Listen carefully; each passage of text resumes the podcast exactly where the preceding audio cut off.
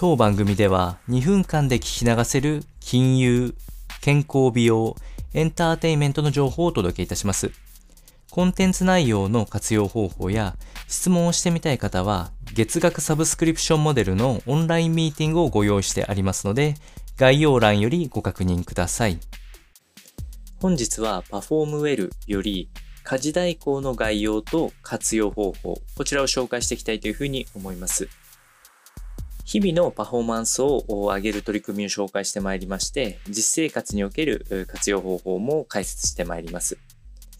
まずこの家事代行で、できるサービスとしては、日常的な家事の依頼が可能となっておりまして、1時間単位で掃除や洗濯、調理などの依頼ができます。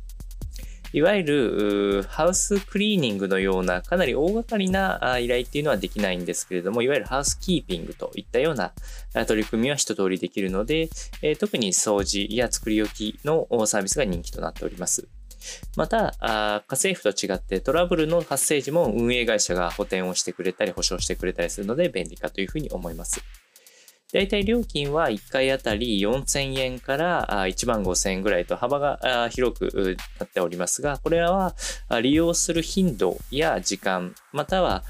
どういう人を雇うかによっても変動してまいりまして、私の場合で言うと大体月3万円前後、この辺を推移しているというような感じです。企業数も増えてきて、地域や趣向で選択が可能なので、お好みのものを選ぶといいと思います。実用方法としては、共働き世代はおそらく必死になりますし、単身の方もおすすめとなります。社会の変化で、えー、やはり子育ての中で、えー、家事に使う時間っていうのはかなり限られているので、ニーズは、えー、上昇傾向でありますし、